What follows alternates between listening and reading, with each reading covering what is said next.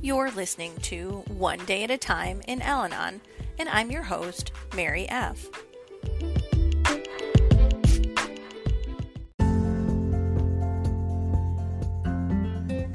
July 27th, page 209.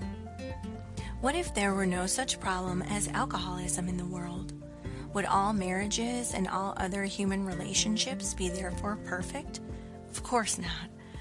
Then it should be easy to realize that sobriety cannot bring release from all of our problems. True, alcoholism can wreck marriages that might otherwise have had a good chance of success, but it is also true that the basic adjustments to each other must somehow be made.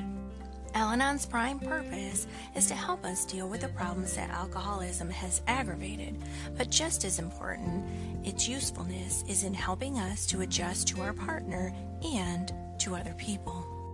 Today's reminder if I really want to learn how to fit easily and happily into my environment and my relations with other people, Al Anon has something for me.